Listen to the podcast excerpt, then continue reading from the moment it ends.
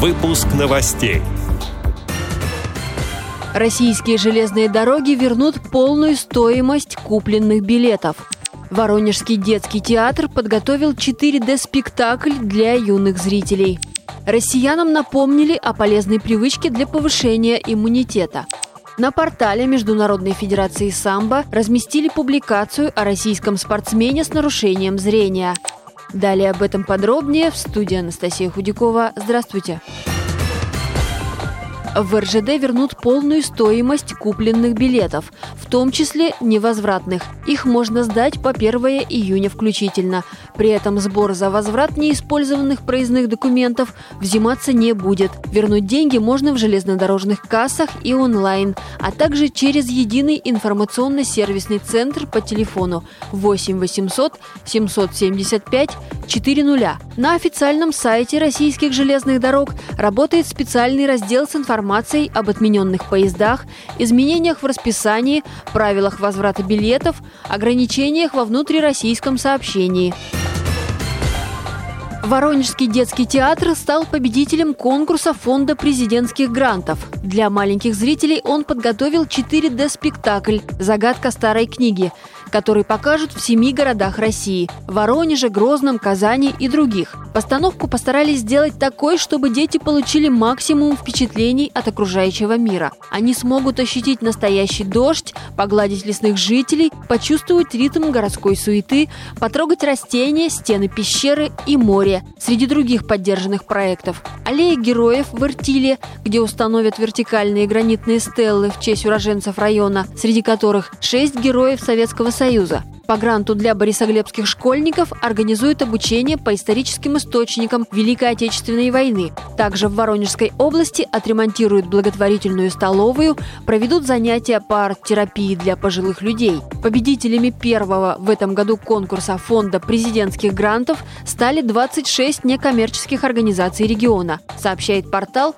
«Риа Воронеж». Правильный режим сна актуален не только в обычной жизни, но и во время самоизоляции.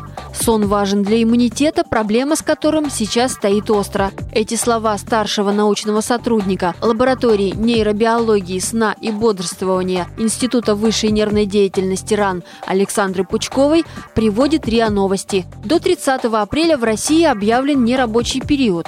Но, как отмечает специалист, это не повод слишком много или слишком мало спать. Человек может сидеть за компьютером до 4 часов ночи, а потом вставать в 2 часа дня. В этом случае происходит рассинхронизация внутренних часов, когда одни системы организма у нас работают по одному режиму, другие по другому, что негативно сказывается на здоровье. Улучшить сон и состояние здоровья помогут простые правила. Спать необходимо минимум по 8 часов в день, в хорошо проветренной комнате, где прохладно, темно и тихо. На портале Международной федерации самбо разместили публикацию о российском спортсмене с нарушением зрения Павле Селиванове. Проблемы со зрением у него начались еще в детском саду. Но в маленьком городе Заозерный в Красноярском крае правильный диагноз сразу поставить не смогли. Спустя время выяснилось, что заболевание наследственное.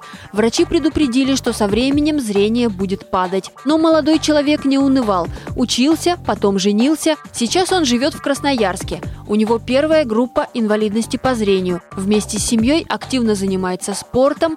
Однажды в интернете он нашел информацию о Всероссийской федерации самбо и о направлении для слепых и слабовидящих. Сегодня в его активе серебро и бронза чемпионатов России. Сейчас спортсмен продолжает готовиться к соревнованиям в домашних условиях. Занимается вместе с сыном. На международном турнире по самбо слепых мечтает подняться на высшую ступень пьедестала. Павел Селиванов считает, что слепота не приговор. Иногда так случается, что жизнь ставит подножку. Наша задача, если все-таки придется падать, сделать это правильно. А этому как раз учит его любимый вид спорта – самбо. Эти и другие новости вы можете найти на сайте Радио ВОС. Всего доброго и до встречи!